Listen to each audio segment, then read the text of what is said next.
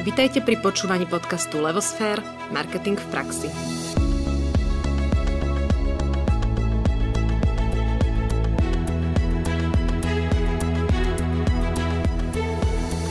Dobrý deň, milí poslucháči. Práve počúvate poslednú časť zo série Kotler v praxi. Volám sa Anka Sabolová a dnes vám spolu s Náďou Kacera priblížime posledné P z Kotlerovho marketingového mixu, ktorým je promotion, teda komunikácia. Po vypočutí tejto epizódy by ste mali vedieť vymenovať a definovať 4 nástroje komunikačného mixu, budete vedieť, aké kroky by mali predchádzať tvorbe marketingovej komunikácie a priblížime si metódy zostavovania komunikačného rozpočtu. Dozviete sa taktiež, aké faktory ovplyvňujú tvorbu komunikačného mixu. No a predtým, než sa do toho pustíme, tak by sme vás radi e, rozohriali a dali do pozornosti náš online kurz – s názvom Aby značka ožila. Na tomto online kurze sme pracovali niekoľko mesiacov a zhmotnili sme v ňom poznatky a skúsenosti z našej vyše 18-ročnej praxe v marketingu.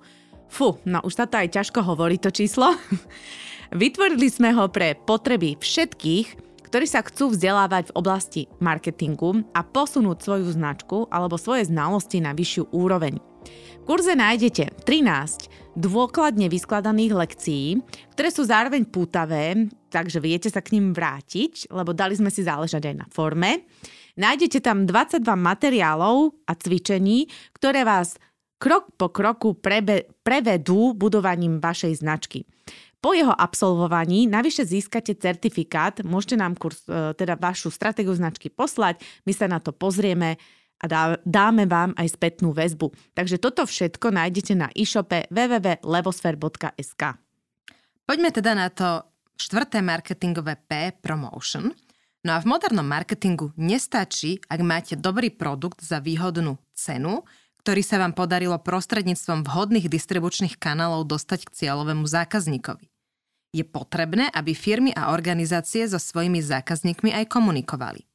Firmy preto najmajú rôzne reklamné agentúry, aby im pripravili účinné reklamy, zháňajú špecialistov, ktorí im pomôžu s podporou predaja alebo s public relations a tiež školia svojich obchodníkov, aby boli v obchodnom procese presvedčiví.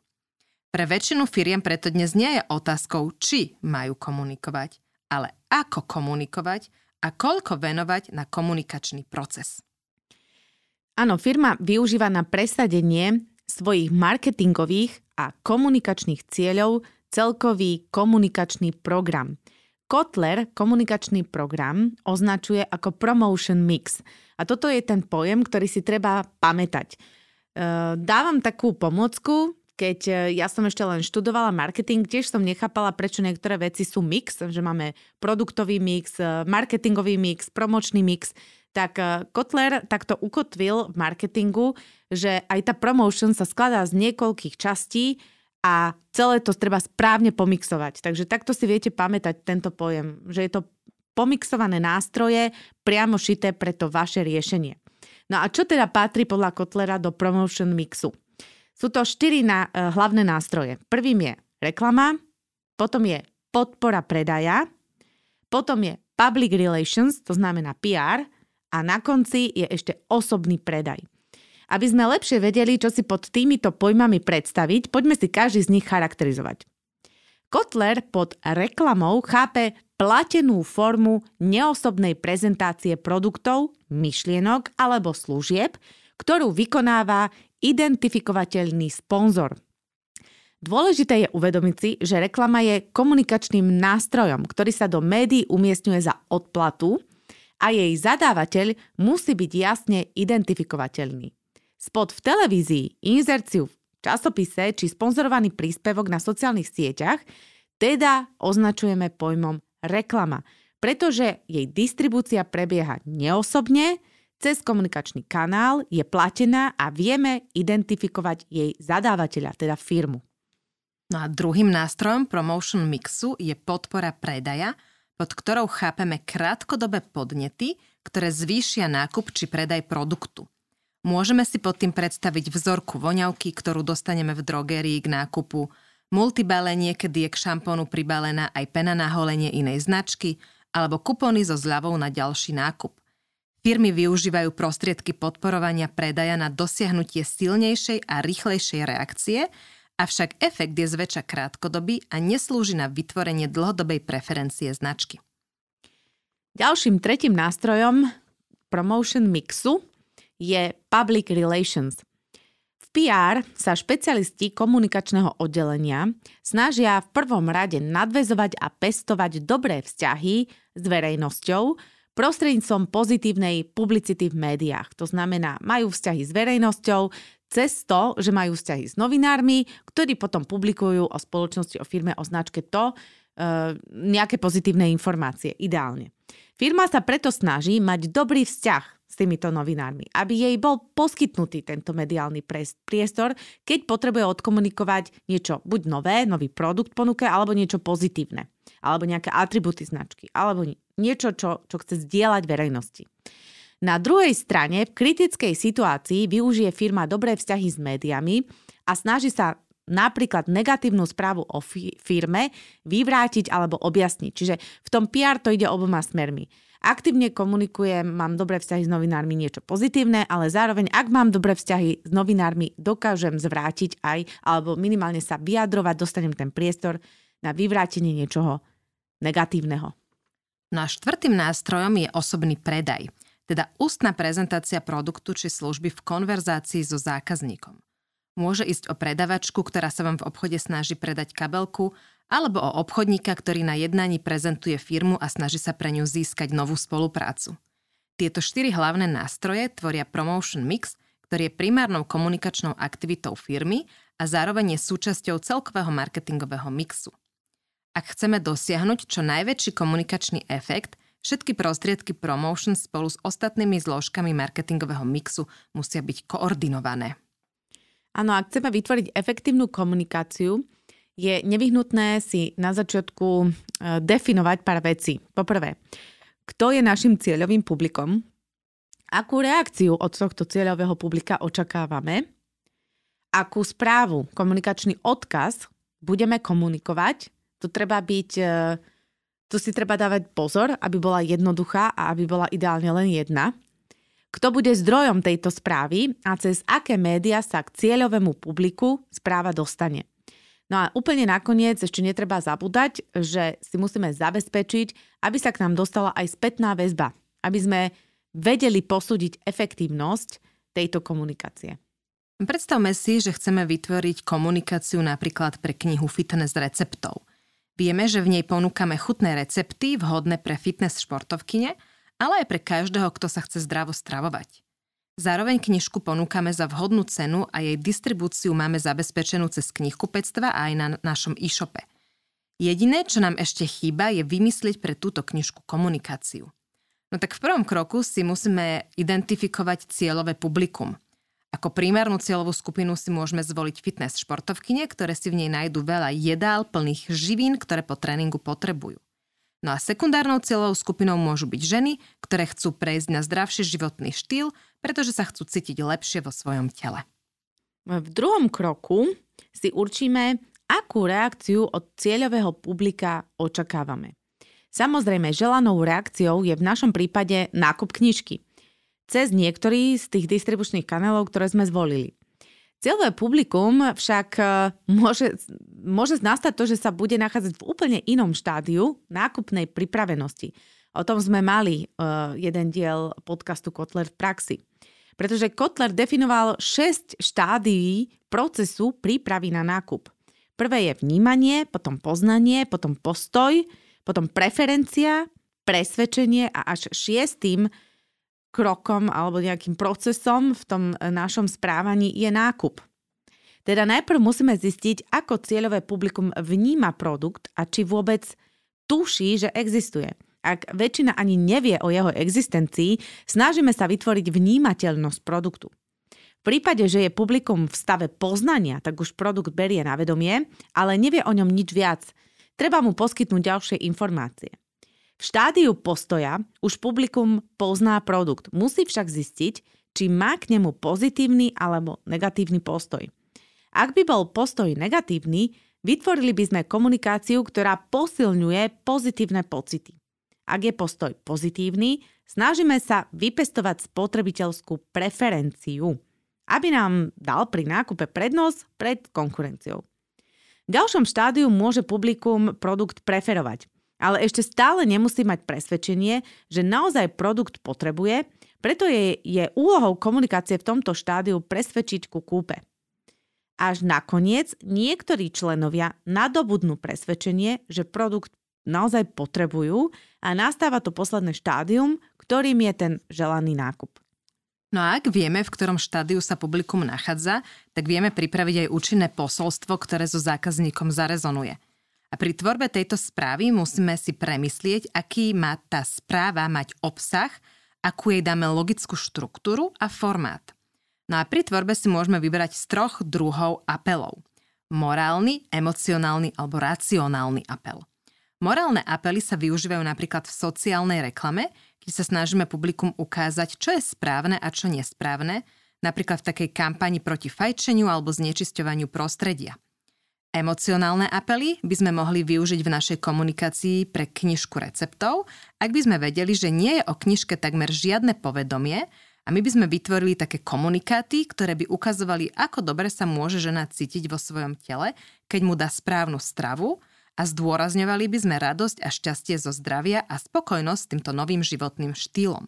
No a tieto pozitívne emocionálne apely by u cieľového publika vyvolali záujem o knižku. No a ak by bola žena v štádiu poznania, mohli by sme jej ukázať komunikáciu, ktorá využíva racionálne apely, teda povedali by sme jej, že kniha obsahuje 100 receptov, ich príprava je rýchla a momentálne ju môže kúpiť za zvýhodnenú cenu.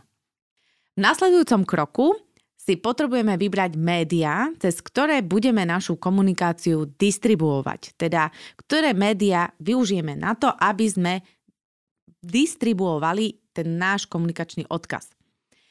Komunikačné kanály môžu byť podľa Kotlera personálne alebo nepersonálne.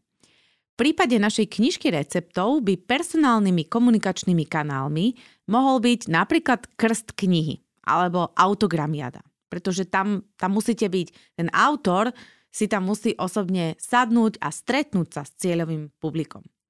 Prihovoriť sa mu na pódiu alebo neskôr nejakej osobnej komunikácii pri rozdávaní podpisov. K nepersonálnym komunikačným kanálom patria masovo komunikačné a výberové médiá. Pri komunikácii knižky receptov by sme teraz volili napríklad tlačenú reklamu v časopise zameranom na fitness – plagát umiestnený vo fitness centre a displejovú reklamu na sociálnych sieťach s cielením na ľudí so záujmom o zdravie a šport. No a pri komunikácii je taktiež dôležité si určiť, kto bude zdrojom správy. O mnoho presvedčivejšie sú totiž správy, ktoré k nám prídu od spolahlivého zdroja. V prípade našej knižky receptov by si autorka mohla do kampane pozvať známeho výživového poradcu, ktorý by jej receptom dodal dôveryhodnosť, že sú skutočne zdravé. Ak si celým týmto procesom tvorby komunikácie prejdeme a našu kampaň vypustíme do sveta, mali by sme sledovať jej účinok a urobiť si prieskum na zistenie spätnej väzby. Pri prieskume sa vybranej skupine žien potom budeme pýtať, či zachytili, že na trhu je nová knižka receptov, zistíme tak teda, či sa aj zvýšila znalosť značky a prezistíme, či pochopili hlavný odkaz našich komunikátov. Medzi tie najťažšie rozhodnutia, pred ktorými firmy stoja, je rozhodovanie čo iné o výške výdavkov na promotion, teda o peniazoch. Teraz si vysvetlíme 4 metódy, ktoré firmy využívajú pri tvorbe rozpočtu na reklamu. Prvou z nich je metóda zostatkového rozpočtu, ktorá je jednou z najčastejšie využívaných. Spoločnosti vychádzajú z hodnotenia svojich finančných možností a do reklamy investujú len toľko, koľko môžu po úhrade všetkých nákladov, ktoré majú. Táto metóda však nezohľadňuje vplyv promotion na objem predaja a vedie nakoniec k tomu, že sa spracuje neurčitý ročný rozpočet a buď firma investuje do komunikácie príliš veľa, alebo naopak príliš málo. Áno, na toto sa veľmi prihovárame, že táto zostatková metóda nie je ideálna, keď e, začínate a keď chcete teda budovať e, svoju značku e-shop alebo čokoľvek. No a ďalším prístupom k tvorbe rozpočtu na reklamu je metóda percentuálneho podielu z obratu. A pri tomto spôsobe sa stanovuje výška rozpočtu na promotion vo forme určitého percenta z bežného alebo očakávaného objemu predaja. A táto metóda má mnoho výhod, keďže zohľadňuje zmeny v situácii hospodárenia firmy a tiež vytvára konkurenčnú stabilitu, pretože konkurenti majú tendenciu vydávať na promotion rovnaké percento z predaja. No a napriek tomu táto metóda zase neumožňuje presný odhad rozpočtu, keďže sa rozpočet mení z roka na rok a podľa teda objemu predaja sa mení, tým pádom sa nedá dlhodobo naplánovať. Niektoré firmy zase využívajú metódu tzv. konkurenčnej parity a tvoria svoj rozpočet na promotion v rovnakej výške ako konkurencia. Robia to tak, že sledujú reklamy konkurentov a prehľady ich výdavkov na promotion v danom odvetví, ktoré zverejňujú odborné publikácie. A na základe toho potom stanovia rozpočet ako priemer daného odvetvia. No a podľa Kotlera je úplne taká najlogickejšia metóda, metóda cieľov a úloh. Marketer stanoví rozpočet jednoducho tak, že si definuje špecifické ciele, ďalej si určí úlohy, ktoré je potrebné splniť, aby sa tieto ciele dosiahli a následne odhadne a určí náklady, ktoré budú potrebné na realizáciu daných úloh. Výhodou tejto metódy je, že zohľadňuje vzťah medzi výdavkami a výsledkami promotion – a zároveň je to, musíme ale dodať, taká tá najťažšia metóda pre praktické použitie, lebo je to o veľmi dobrom plánovaní a o tom dobre určiť, aký je cieľ, akú úlohu potrebujeme splniť a koľko nás to bude stať. No potom je celkový rozpočet, keď už ho teda máme, stanovený na promotion, jeho potrebné rozdeliť medzi tie jednotlivé nástroje toho promotion mixu, o ktorom teraz celý čas e, sa rozprávame. Teda, že rozdeliť, koľko pôjde na reklamu, koľko na osobný predaj, koľko na podporu predaja, koľko na PR. Firmy usilujú o akúsi kombináciu týchto nástrojov tak, aby splnili tie už definované reklamné a marketingové ciele. Pri zostavovaní promotion mixu musí firma zvážovať viaceré faktory – Jedným z nich je druh výrobku a jeho trh. Firmy na trhu spotrebných tovarov budú určite voliť iné zloženie promotion mixu ako firmy na trhu výrobných faktorov. O, o tých faktoroch sme tiež mali jeden z podcastov. Takže zatiaľ, čo marketingový manažer napríklad minerálky bude venovať najväčšiu časť rozpočtu do reklamy, realitná kancelária bude najväčšiu časť rozpočtu pravdepodobne venovať do osobného predaja nehnuteľnosti. Je to veľmi logické, len si to treba uvedomiť, že prakticky na základe toho cieľa a na základe toho, aký, aký mám biznis, si stanovujeme aj to, ako, ak, č, akú časť toho rozpočtu, na ktorý nástroj v promotion mixe venujem. No a promotion mix je výrazne ovplyvnený aj tým, či sa firma rozhodne pre stratégiu pretlačovania alebo priťahovania. Pri tzv. tej push stratégii využívame obchodný personál na pretláčanie výrobku cez odbytové kanály. Inými slovami, snažíme sa, aby sa naša spomínaná minerálka dostala až do regálov ku zákazníkovi tým, že náš obchodník bude vyjednávať s distribútormi. No a na druhej strane pri pull stratégii Tlačíme na toho konečného spotrebiteľa a snažíme sa u ňoho vyvolať reklamou a inými nástrojmi dopyt, aby si našu minerálku žiadal vo svojom obchode. No a takto vytvoríme tlak na maloobchodníkov, aby žiadali minerálku u veľkoobchodníkov a tí zase budú tlačiť na výrobcu, aby im dodal tovar. Keď roz, rozmýšľame o promotion mixe, tak uh, do, jeden z faktorov, ktorý musíme zvážiť, je aj štádium nákupnej pripravenosti našej celovej skupiny. O tom sme sa rozprávali, že teda zákazník sa môže nachádzať v štádiu vnímania, poznania, postoja, preferencie, presvedčenia alebo až nákupu. V štádiu vnímania napríklad a poznania majú hlavnú úlohu re, uh, komunikačné nástroje ako je reklama a PR na postoj, preferenciu a presvedčenie zákazníka najviac zapôsobí osobný predaj spolu s reklamou a nakoniec na uzavretie predaja je vhodné osobné stretnutie alebo podpora predaja. Takže aj toto je rozmer, ktorý treba zvážovať pri e, stanovovaní promotion mixu. No a treba dodať, že svoju úlohu v účinnosti jednotlivých nástrojov promotion mixu zohrávajú aj rôzne štádia životného cyklu výrobku, v ktorých sa môže daný výrobok nachádzať.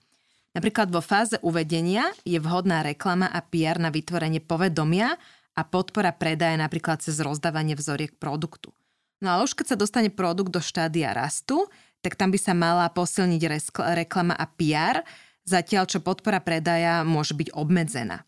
Tá je ale zase dôležitá vo fáze zrelosti, no a potom vo fáze poklesu Zase reklama už len pripomína, PR môžeme vynechať a viac sa môže používať skôr napríklad nástroj podpory predaja. Čiže podľa toho, v akom životnom cykle sa daný výrobok nachádza, tak taký typ reklamy alebo taký typ promotion mixu toho nástroju by sme si mali vybrať. Tak dnes sme si priblížili posledné P marketingového mixu, promotion. Dozvedeli ste sa, že jeho hlavnými nástrojmi sú reklama, podpora predaja, public relations a osobný predaj. Povedali sme si tiež, čo je dôležité pri tvorbe efektívnej komunikácie, teda aké kroky pri tvorbe by pri tvorbe mali predchádzať a viete tiež, aké metódy tvorby rozpočtu poznáme. V závere sme si tiež približili faktory, ktoré ovplyvňujú tvorbu promotion mixu. To je už koniec dnešného podcastu, ale taktiež aj koniec série Kotler v praxi, nakoľko toto bola posledná epizóda, kde sme sa vlastne v celej tejto sérii snažili priblížiť vám vybrané kapitoly z kultovej knihy od profesora marketingu Filipa Kotlera – No a my veľmi s Naďou dúfame, že ste sa v tejto sérii niečo nové naučili a že vám trošku pomohla pri riadení vašej firmy a takisto, že vám pomohla pochopiť, o čom ten marketing je, aké sú jeho základy a trošku možno lepšie pochopiť všetko, čo sa ten Filip Kotler snažil uh, vlastne nastaviť a je do dnešného dňa stále platné. No a nebojte sa, napriek tomu, že táto séria končí, tak my s podcastami pokračujeme ďalej a každý štvrtok pre vás budeme pripravovať a uverejňovať nové a nové diely s inšpiratívnymi hostiami, na ktoré sa môžete tešiť a teda my už teraz sa tešíme, čo nové pre vás pripravíme. Želáme vám krásny deň a prajeme dovidenia. Dovidenia.